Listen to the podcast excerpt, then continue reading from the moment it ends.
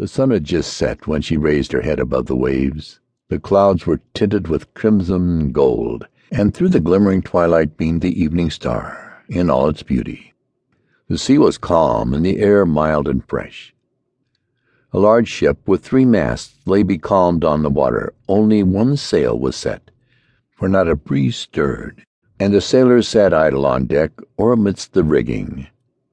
There was music and song on board, and as darkness came on a hundred colored lanterns were lighted, as if the flags of all nations waved in the air.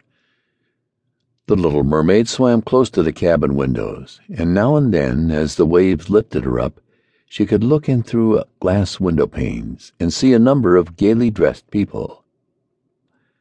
Among them, and most beautiful of all, was a young prince with large black eyes.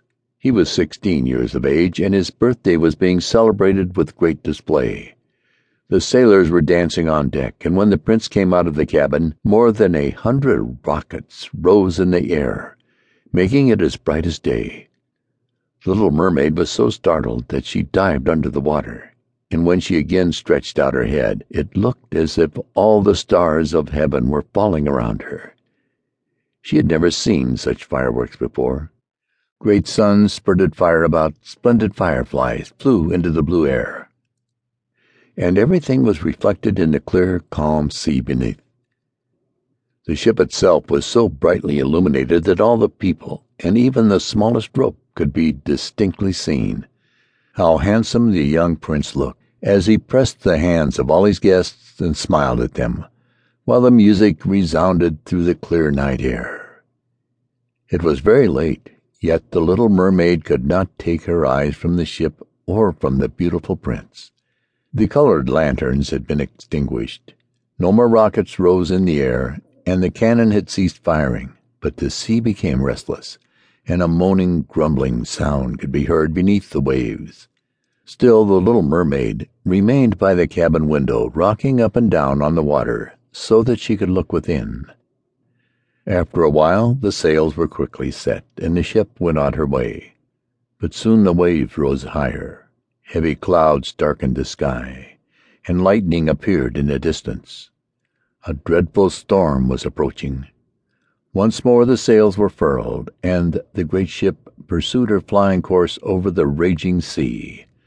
The waves rose mountain high, as if they would overtop the mast, but the ship dived like a swan between them, then rose again on their lofty, foaming crests. To the little mermaid all this was a pleasant sport, but not so to the sailors.